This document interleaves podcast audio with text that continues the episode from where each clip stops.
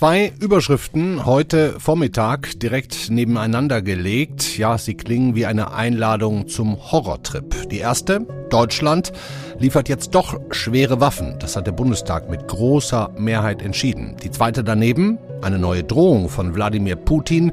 Russland werde blitzschnell reagieren, wenn andere Nationen in den Krieg eingreifen.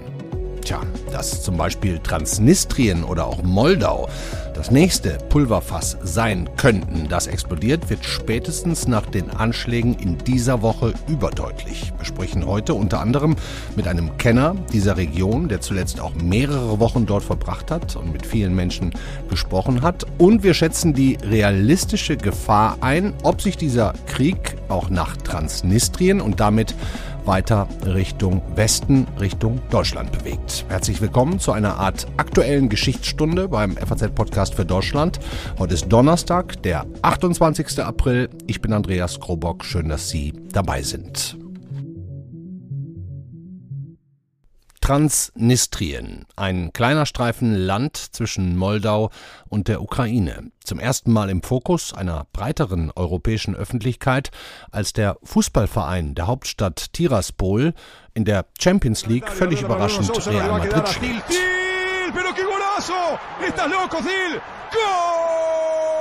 Sheriff Tiraspol sorgt im Herbst vergangenen Jahres für Begeisterung im Land. Die Freude über eine positive Wahrnehmung auf der europäischen Landkarte ist aber längst der Sorge gewichen, in den Ukraine-Krieg mit hineingezogen zu werden. Schon zu Beginn hieß es, Transnistrien, das von Moskau gestützte Separatistengebiet, das könnte das russische Einfallstor für Moldau werden. Wenn man eins daraus äh, gelernt hat aus den vergangenen Jahren und Jahrzehnten, ist, äh, würde ich sagen, wenn Wladimir Putin, wenn der Kreml einen Grund braucht für die Eskalation, dann wird er den auch finden. Und das sollte eigentlich aller, aller spätestens seit dem 24. Februar 2022 ähm, allen klar sein. Der Politologe Sebastian Schäffer, der stellvertretend für viele die Bedrohung in der deutschen Welle ausgesprochen hat. Die Wochen des Krieges haben dann gezeigt, die Russen scheitern mit ihrem Vormarsch in der Gesamtukraine. Die Sorge vor einer Landbrücke durch den Süden bis nach Transnistrien erstmal im Hintergrund. Bis, ja bis, ein russischer General vergangene Woche gesagt hat, doch, das ist genau das, was die Russen wollen. Ein Landkorridor an der ukrainischen Schwarzmeerküste bis nach Transnistrien. Und bis dann am Montag die ersten Bomben explodiert sind, gefolgt von weiteren am Dienstag und Mittwoch. Die Explosionen waren sehr stark. Die Scheiben von unseren Fenstern sind kaputt gegangen. Es regnete Glas von oben auf meinen Kopf und da war Rauch und alles bebte.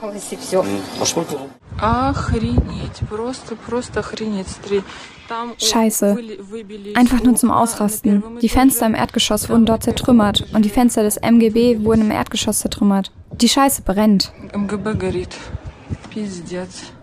Am Montag wurde das Gebäude des Staatssicherheitsministeriums mit Granaten beschossen. Am Dienstag zwei Sendemasten gesprengt, über die angeblich russisches Radio zu hören war. Und gestern am Mittwoch dann, noch ohne offizielle Bestätigung, der angebliche Beschuss eines von russischen Soldaten bewachten Munitionslagers. Transnistrien könnte also, wenn man es so bezeichnen möchte, das nächste Pulverfass in diesem Krieg werden. Darüber spreche ich jetzt mit meinem Kollegen und Osteuropa-Experten Reinhard Feser aus der Politikredaktion. Grüß dich, Reinhard. Hallo, Andreas. Bevor wir über mögliche Szenarien sprechen und klären, wer überhaupt hinter den Anschlägen steckt, müssen wir vielleicht mal ein paar Grundpfeiler abstecken. Transnistrien wird ja gemeinhin als de facto Staat bezeichnet. Ähm, kannst du uns kurz auf Stand bringen, was dieses Transnistrien für eine ja, Konstruktion ist? Kann ich gerne machen. Das ist entstanden in den Jahren, in denen die Sowjetunion auseinandergebrochen ist. Das heißt Ende der 80er, Anfang der 90er Jahre. Mhm. Es handelt sich dabei um einen relativ schmalen Landstreifen, also der ist, glaube ich, an keiner Stelle viel breiter als 50 Kilometer, ungefähr 200 Kilometer Nord-Süd-Ausdehnung. Mhm. Das war in der moldauischen Sowjetrepublik das am stärksten industrialisierte Gebiet, in dem das Menschen aus der ganzen Sowjetunion gezogen waren und das deswegen sehr stark russischsprachig geprägt war. Und als Ende der 80er Jahre in Moldau die Unabhängigkeitsbewegung begann, ähm, die moldauische oder genau genommen rumänische Sprache gestärkt wurde, da gab es ähm, in Transnistrien eine Gegenbewegung der russischsprachigen Bevölkerung. Mhm. Und dieser Konflikt ist dann ähm, kurz nach dem Auseinanderbrechen der Sowjetunion ähm, tatsächlich auch noch gewaltsam eskaliert. Es gab mehrere Monate lang Kämpfe im Jahr 1992, die schließlich beendet wurden durch das Eingreifen Russlands ähm, und der dort noch stationierten russischen Soldaten. Und seither ist, Mold äh, ist Transnistrien der Kontrolle der Republik Moldau entzogen gibt sich als Staat mit allen zugehörigen Institutionen, angefangen von Präsident über Parlament bis zu Justiz und Armee, mhm. ist aber international nicht anerkannt, auch von Russland nicht. Das freilich. Also selbst ähm, von Russland die, nicht. Mhm. Mhm. Nein, auch von Russland nicht anerkannt. Ähm, wobei Russland das Gebiet auf vielerlei Weise militärisch, ähm, politisch und, und, wirtschaftlich unterstützt. Also ohne ähm, die finanziellen Zuwendungen aus Moskau wäre es wohl nicht lebensfähig. Hm. Also gehört Transnistrien völkerrechtlich noch zur Republik Moldau, wird aber eigentlich seit dem Bürgerkrieg, den du erwähnt hast, vor 30 Jahren unabhängig regiert, unabhängig verwaltet und im Grunde von Moskau unterstützt, schrägstrich gesteuert. Die Formulierung unterstützt, schrägstrich gesteuert ähm, ist, glaube ich, ganz gut, denn tatsächlich haben die Herrscher in, in Transnistrien, das sieht man auch zurzeit, ähm, durchaus auch eigene Interessen, die nicht immer gleich ähm, mit denen in Moskau sein müssen. Mhm. Aber es ist so, es ist der Republik Moldau entzogen, wobei man wissen muss, dass die Grenze ähm, zwischen Moldau und Transnistrien nie hermetisch war. Also man kann ähm, von Moldau in, in, nach Transnistrien reisen und umgekehrt. Wie leicht man tatsächlich noch von Moldau nach Transnistrien kommen kann, das erzählt uns gleich auch nochmal unser Korrespondent Michael Martens. Der hat das nämlich auf eine ganz geschickte Art und Weise ähm, geschafft. Aber um, um da nochmal drauf zurückzukommen, Reinhard, äh, Transnistrien hat also einen ähnlich halb staatenlosen Zustand wie im Grunde auch Südossetien, Abchasien heißt es ja, glaube ich, richtig. Es ist auf gewisse Weise ähnlich wie Südossetien und Abchasien, die beiden von Georgien abtrünnigen Gebiete, die auch Anfang der 90er entstanden sind und, und aus den ähm, Zerfallskonflikten der Sowjetunion hervorgegangen sind. Gagausien im Süden ähm, Moldaus ist ein anderer Fall. Da gab es Anfang der 90er auch solche Bestrebungen, aber ist Teil des moldauischen Staats und ähm, wenn man von Chisinau, der Hauptstadt Moldaus, Moldaus ähm, nach Gagausien fährt, überstreitet man auch keine Grenze außer mhm. einem Straßenschild am Rande. Mhm. Okay, also Transnistrien schon nochmal eine, eine Spezialsituation jetzt und man, man kann auch schon ganz grundsätzlich, wenn wir da jetzt nochmal drauf zurückkommen wollen, vermuten, dass Wladimir Putin seinen großen Plan, alle Länder mit einem hohen russischen Bevölkerungsanteil, mit einem hohen russischen Sprachanteil heim ins Reich zu holen, um das mal unangemessen flapsig auszudrücken. Ähm, man kann vermuten, dass Putin grundsätzlich sowas auch mit Transnistrien im Kopf hat. Ich würde darüber rausgehen, ähm, wahrscheinlich auch mit Moldau, weil es geht ja nicht nur um die Heimholung der ähm, überwiegend russischsprachigen Gebiete, sondern eigentlich um eine Wiederherstellung der, der, russischen Einflusszonen. Und das Gebiet Moldaus hat ja auch seit Anfang des 19. Jahrhunderts zum russischen Zarenreich gehört. Mhm. Aber davon genau das, was du sagst, darauf kann man ausgehen. Also wann immer die, diese Spannungen wuchsen, ähm, fuhr auch die Temperatur in diesem eingefrorenen Konflikt in Transnistrien hoch. Hm. Das war 2014 sehr deutlich. Da gab es da auch Militärmanöver der russischen Truppen, die da ähm, in Transnistrien noch stehen, die übrigens dort nicht mehr stehen dürften, denn Russland hat sich 1999 verpflichtet, sie bis zum Jahr 2002 abzuziehen, aber das ist nie passiert. 1500 heißt es, sollen da noch sein ungefähr, es ist schwer genaue Zahlen zu kriegen, aber das dürfte ungefähr die Größenordnung sein. Mhm. Fakt ist also auf jeden Fall, Transnistrien ist inzwischen durch die Explosionen ja doch weit mehr als indirekt auch in den Krieg hineingezogen worden. Ähm, wer die Anschläge jetzt verübt hat, da schieben sich Moskau und Kiew gegenseitig ähm, die Schuld zu. Reinhard, wollen wir mal beide Varianten durchgehen? Können wir gerne machen. Welche hältst du für die wahrscheinlichere? Ich halte die wahrscheinlichere, dass ähm, da irgendwelche Kräfte aus Moskau dahinter stecken. Mhm. Also das Interesse ähm, zumindest der Kräfte in Moskau, die weiter auf Eskalation setzen, das dürften die maßgeblichen sein, müsste es eigentlich sein, da Unruhe zu schaffen und, und ukrainische Truppen dort zu binden und, und einfach auch Aufmerksamkeit der Ukrainer ähm, dorthin zu lenken und, und aus dem Donbass wegzulenken. Und die zweite Variante, das, was Moskau behauptet, die Ukraine könnte zum Beispiel das Munitionslager, das ja immerhin von russischen Soldaten bewacht wird, mit Drohnen angegriffen haben? Kann man nicht ganz ausschließen. Ähm, die Ukrainer haben in den vergangenen Wochen immer wieder Moldau aufgefordert, doch deutlicher Partei zu beziehen. Das ähm, hat die Regierung ähm, unter Maya Sandu ähm, aber vermieden. Hm. Also in, insofern ähm, könnte man auch da eine Plausibilität vermuten, aber ähm, ich halte das ehrlich gesagt nicht für sehr wahrscheinlich, dass die Ukrainer das wirklich wollen. Hm. Also solange es für die russischen Truppen keine Möglichkeit gibt, die ähm, wirklich direkt nach Moldau zu kommen oder nach Transnistrien zu kommen, ist die reale militärische Gefahr, die von Transnistrien ausgeht, für die Ukraine wahrscheinlich gar nicht so groß im Moment. Dann lass uns doch nochmal ein, ein kurzes Wort zum Abschluss über die, die Rolle Moldaus sprechen. Deren Staatspräsidentin Maya Sandu hast du gerade angesprochen. Da können wir auch nochmal ganz kurz reinhören, wie sie die Lage auf der Pressekonferenz gestern beschrieben hat. Die moldauischen Behörden verfolgen mit Besorgnis und Wachsamkeit die Ereignisse in der von Tiraspol kontrollierten Region. Diese Eskalationsversuche stammen von kriegsbefürwortenden Fraktionen innerhalb der Region Transnistrien, die daran interessiert sind, die Situation in der Region zu destabilisieren.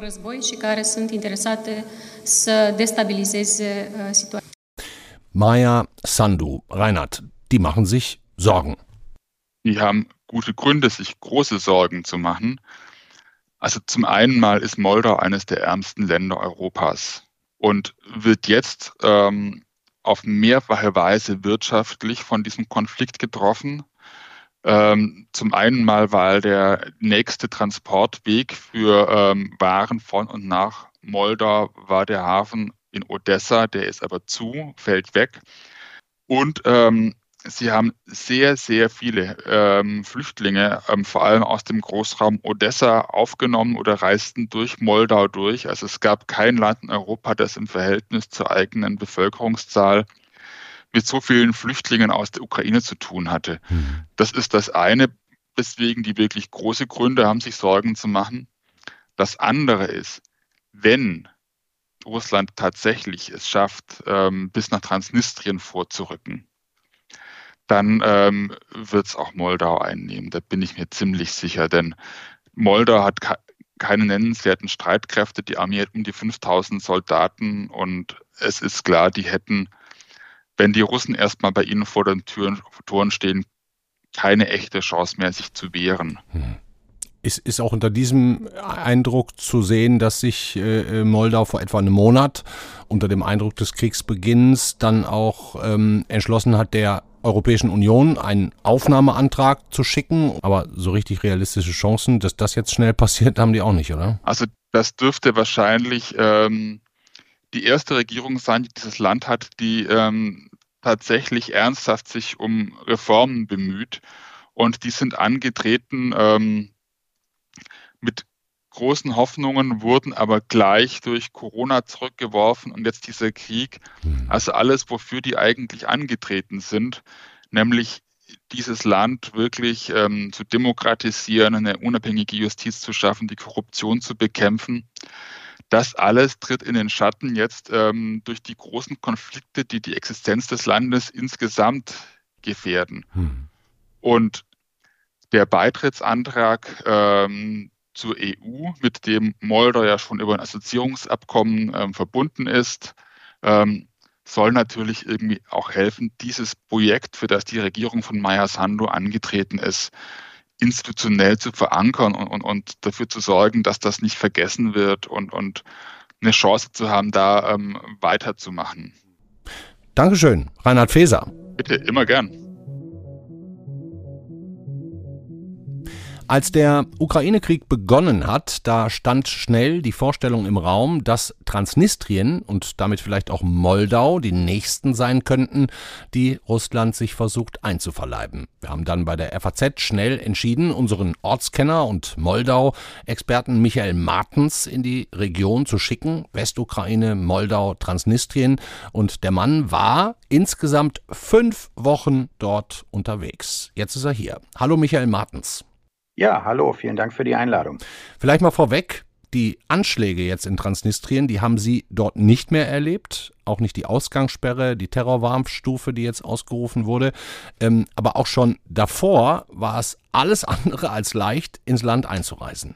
Ja, Transnistrien ist nie ein leichtes Pflaster gewesen. Ich war in den letzten 20 Jahren immer wieder mal da, wobei ich jetzt eine Pause von zehn Jahren hatte, wo ich äh, diesen Landstreifen nicht mehr besucht hatte. Aber ich hatte von angelsächsischen Kollegen in Chisinau, also in der moldauischen Hauptstadt, gehört, die es nicht geschafft hatten, ähm, einzureisen, die also an der Grenze, denn de facto besteht ja da eine Grenze, auch wenn es keine völkerrechtlich anerkannte ist, mhm. abgewiesen wurden. Und äh, um nicht das gleiche Schicksal zu erleiden, habe ich mich dann spontan entschlossen, eine, ähm, eine, eine touristische Tour zu buchen, eine Weinreise durch Transnistrien. Sowas gibt es tatsächlich. Auch jetzt, auch jetzt in diesen Zeiten mit Krieg im Nachbarland und unruhigen ja, Verhältnissen. Man, man, man, konnte das buchen äh, für 120 Euro.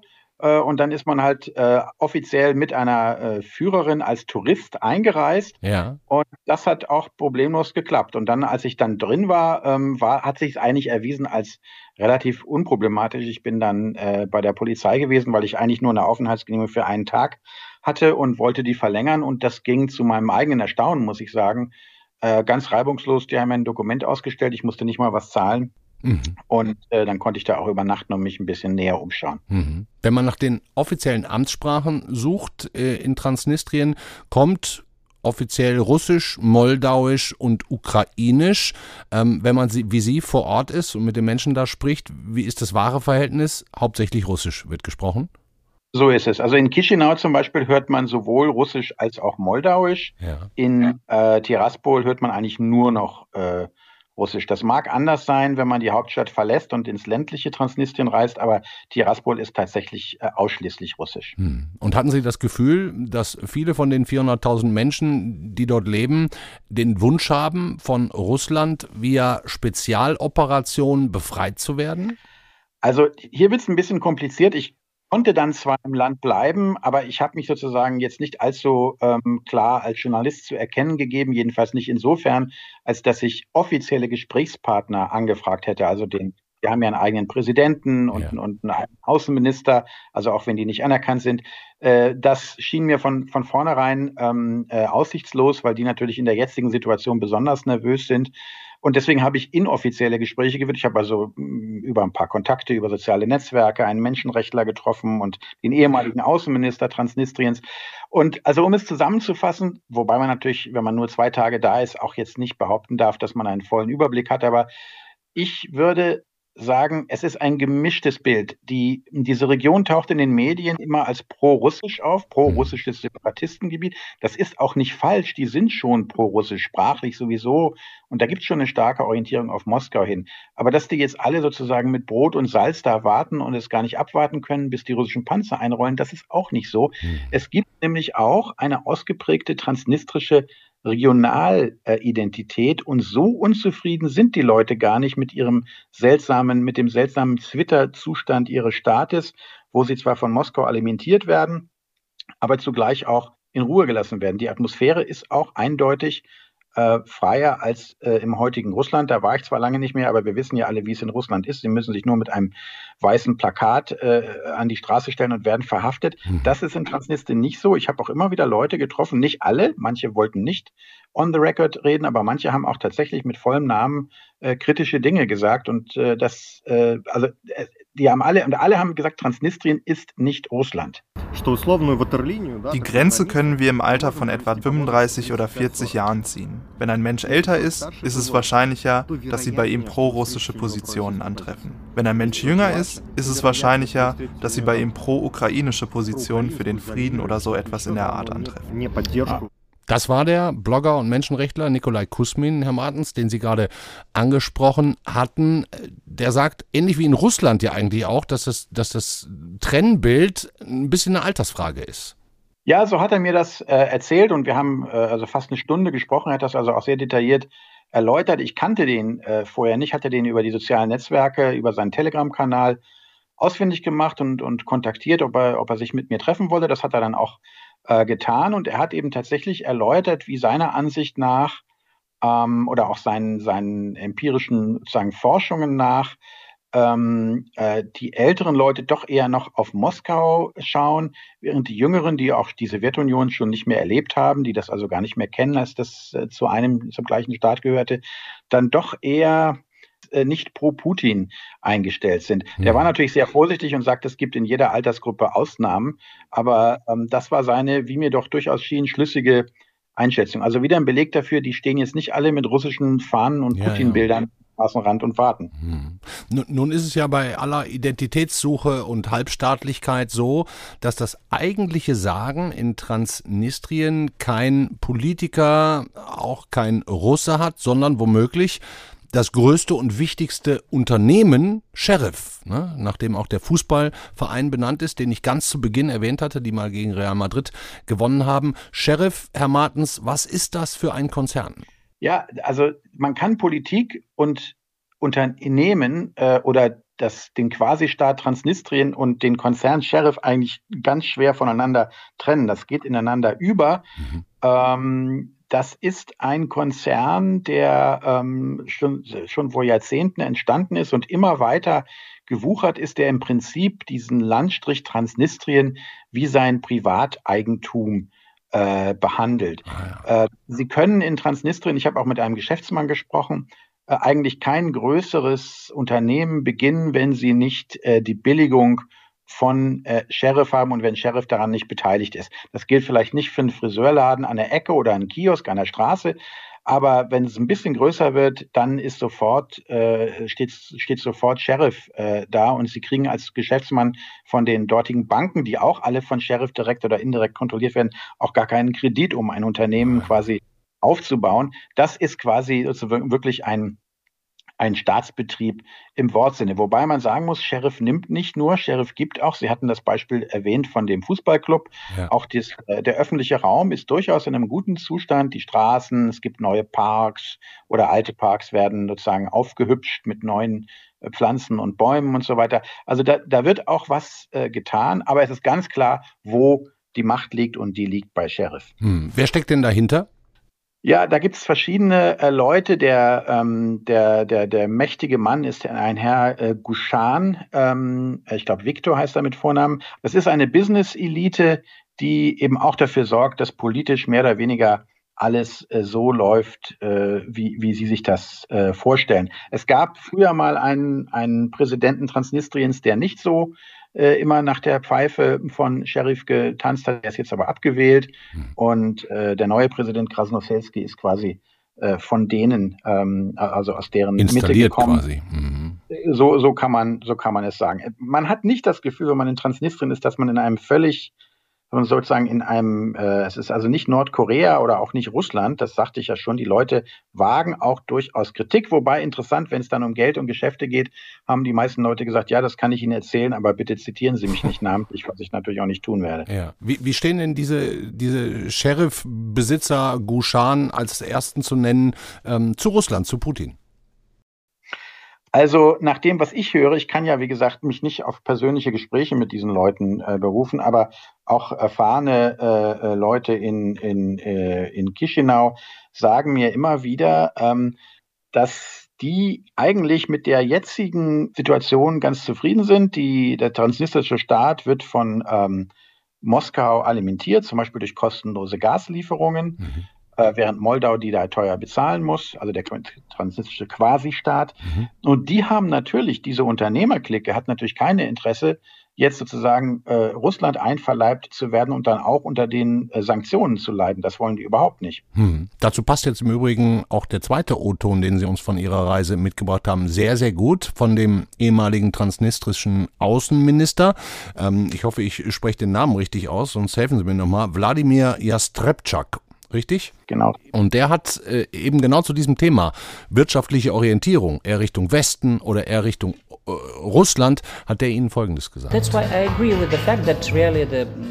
Ich stimme zu, dass der Außenhandel für Transnistrien wirklich sehr wichtig ist.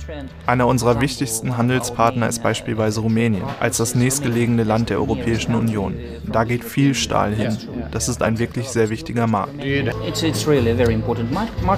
wenn man auch den hört, Sheriff und, und diese Elite, die sie nennen, die können ja nicht wirklich wollen, keine Waren mehr nach Rumänien oder auch in die EU zu verkaufen. So ist es. Das wäre für die wirtschaftlich echt ähm, ein Problem.